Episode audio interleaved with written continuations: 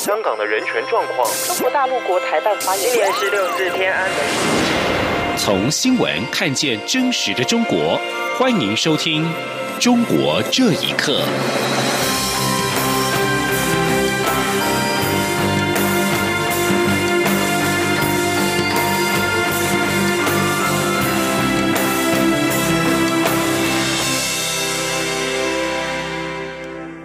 各位好，欢迎收听《中国这一刻》。继美国总统川普在十一月二十七号签署《香港人权与民主法案》之后，众议院在一个月这三号也以压倒性的票数通过了《维我人权政策法案》，引发中国强烈不满。为了反制香港人权法，北京政府在二号宣布暂停美舰访港，并且制裁五家总部位于美国的非政府组织。而《香港人权与民主法案》授权美国总统。每年点名，并且透过冻结资产、签证限制等措施制裁侵害香港人权的人士。美国国务卿也必须定期检视香港自治的情况，评估其是否仍应该在美国法律下享有特殊待遇。而美国梅恩迪恩国际公司在五号邀请了众议院外交委员会共和党首席议员麦考尔，以美国领导地位及维系全球联盟为题进行对话。记者询问麦考尔，来自中国的反制措施是否可能影响到美国行政部门认真实施香港人权与民主法案的意愿？麦考尔认为，在香港的议题上，美国必须采取坚定的立场。同时，他强调，美方必须起身捍卫民主以及免于压迫暴政的自由，因为这些是美国开国元勋代表的价值。他并且说，中国是地球上最大人权侵害者。我们必须公开点名他。香港民间人权阵线申请在八号举行国际人权日集会跟游行，已经在五号获得了警方发出不反对通知书。香港电台报道指出，香港警方港岛总区高级警司吴乐俊在今天表示，如果民政在八号的游行出现暴力或者是紧急的事故，警方有需要的时候会终止集会跟游行。同时，吴乐俊也表示。如果八号的民政的游行期间，在和平情况之下，没有人投掷砖头、汽油弹，也没有人使用暴力的话，警方一定不会释放催泪弹。他并且指出，以往的和平游行活动都在出现暴力事件之后，警方才要斩妖。呼吁参与游行人士者不要使用暴力。如果没有任何的暴力场面，警方不会腰斩。同时，警方也表示，民政在游行终点中环遮打道举行的集会将在当天晚上十点结束，希望参与者抵达遮打道之后和平离开，不要在终点集结。同时，香港电台报道指出，针对有香港的民众发起在下个礼拜一发行三罢，让警方感到忧心，担心有暴徒会在当天搞乱交通，甚至是伤害到市民。而香港警察公共关系科。总警司郭家全呼吁激进示威人士不要诉诸暴力，令三罢又成为一个令人受伤的日子。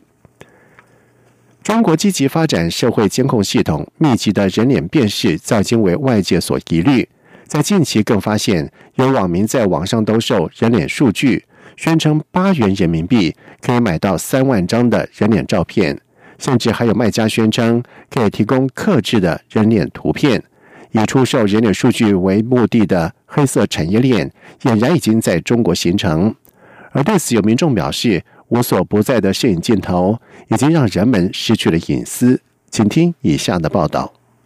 官媒中央电视台曾经报道，全中国已有两千万多个拥有监控功能的摄像镜头，并具备对人的检测识别功能。中国的人脸识别系统分布在大街小巷。官方的解释是为了惩治罪犯、维护社会稳定，并表示不会泄露公民隐私。不过，根据《新京报》记者近日调查发现，网络上有一些贩售人脸数据的卖家，声称以八元人民币就可以买到三万张人脸照片。根据该报发出的微信截图显示，对话中卖家还可以提供不同国籍、肤色、性别及年龄的图片，甚至可以为客户定制特定场景下的人脸图片。由此可见。以出售人脸数据为盈利目的的黑色产业链已在中国形成。对此，沈阳网民赵倩接受自由亚洲电台采访时说：“人脸识别系统已经成为政府重要的所谓维稳工具，但对百姓而言，无所不在的摄影镜头已经让人们失去隐私。赵倩说。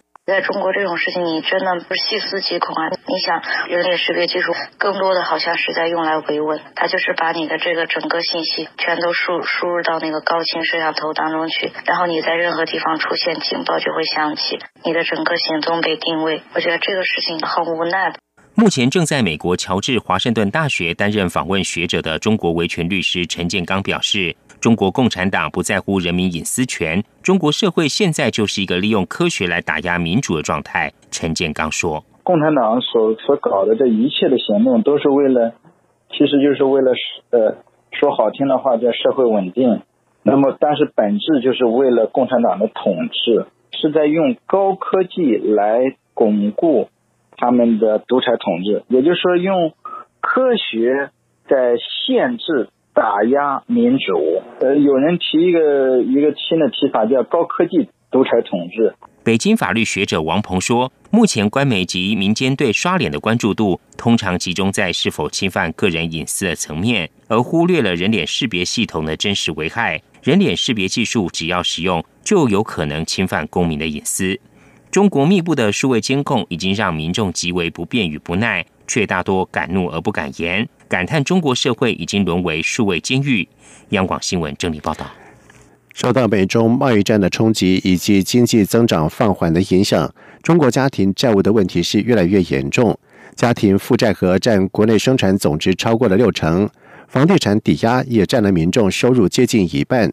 有学者表示，在近几年，中国官方一直鼓励民众投资房地产，不少的城市已经出现供过于求的局面。再加上美中贸易战使得经济放缓，房市跟经济随时有崩盘的可能。请听以下的报道。中国人民银行日前在年度金融稳定报告中指出，截至二零一八年底，中国家庭债务达中国国内生产毛额百分之六十，其债务总额相当于家庭收入总和。中国人行敦促更大力度监督房屋贷款与消费者信贷，以降低对国家金融体系的风险。中国人行并呼吁推出更严格的政策，以监控家庭部门债务。对此，香港时事评论员刘瑞绍表示，最近几年，中国官方一直鼓励民众投资房地产，房价已经被地产商炒高，不少城市甚至出现供过于求的局面。再加上美洲贸易战使经济放缓，房市及经济随时有崩盘的可能。刘瑞绍说。因为二三线城市咧，亦都承接咗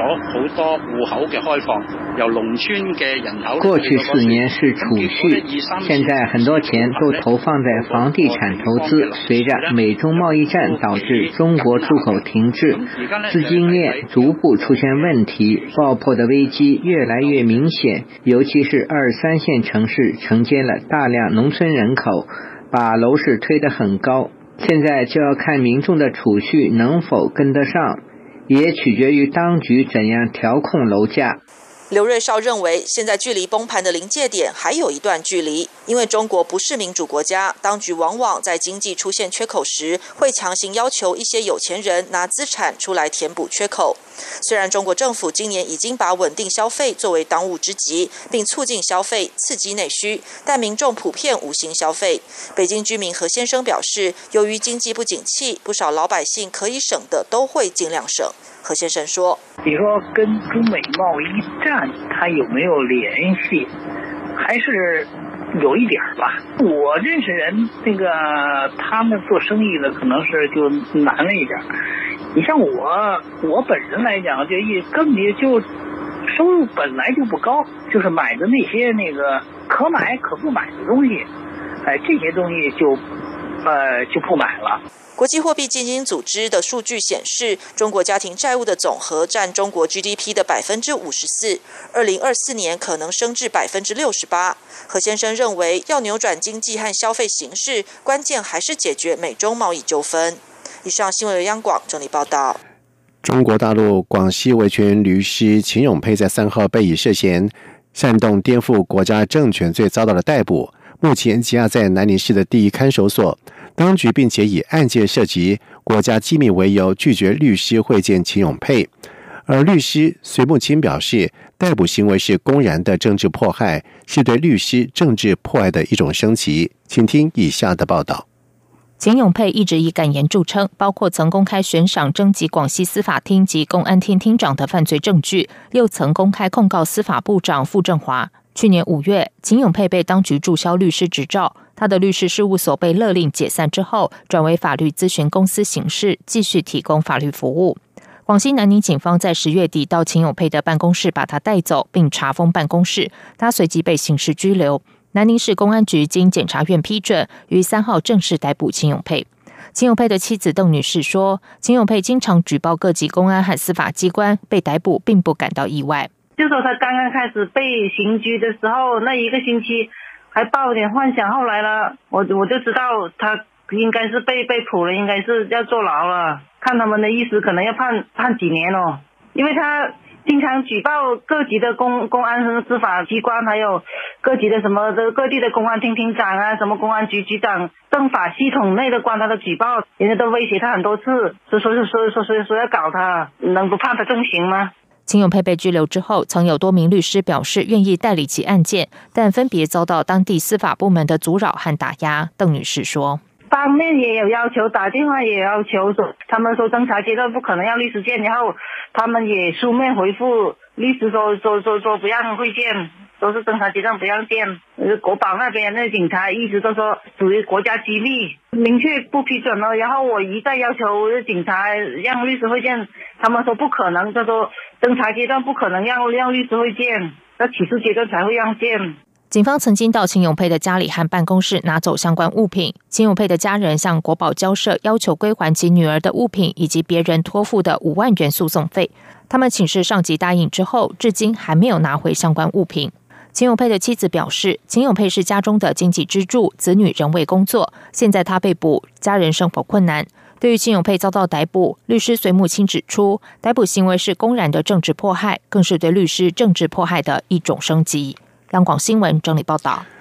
中国政府任命的天主教爱国教会主席房新耀在日前在全国政协座谈会当中宣誓，爱国应高于爱教，国法大于教规，引发了多家国际的天主教媒体质疑，此说法已经严重违反了天主教教义。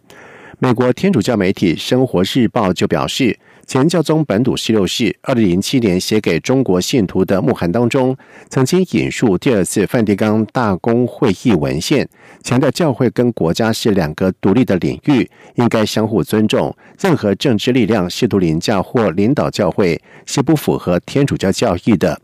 另外，亚洲新闻表示，房新耀这番宣言让中国许多真正的天主教徒痛苦，因为对于忠于教宗的宗教的信徒来说。对教会跟祖国的爱应该是同等层次的，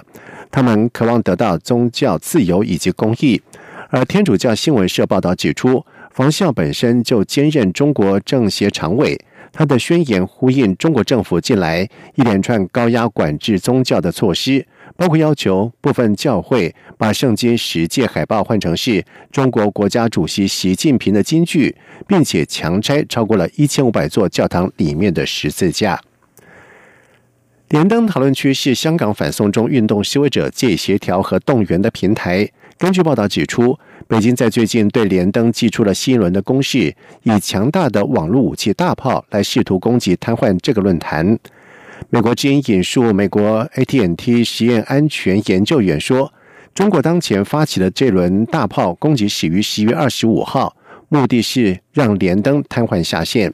不过，安全研究人员的报告也表示，目前看来，北京利用这种做法来达到目的的几率不大。部分原因是联登拥有缓解分散式阻断副攻击的强大手段，此外，这些恶意代码本身也有漏洞。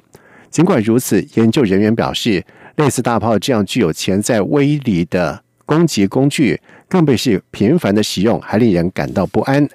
而中国使用大炮攻击最早于是在二零一五年引起西方研究人员的注意，而这种国家营运的网络武器，可在外国网络流量流向中国网站时进行拦截，注入恶意的代码，再依照北京的意图重新定向目标网站，进而重垮到目标网站的运作。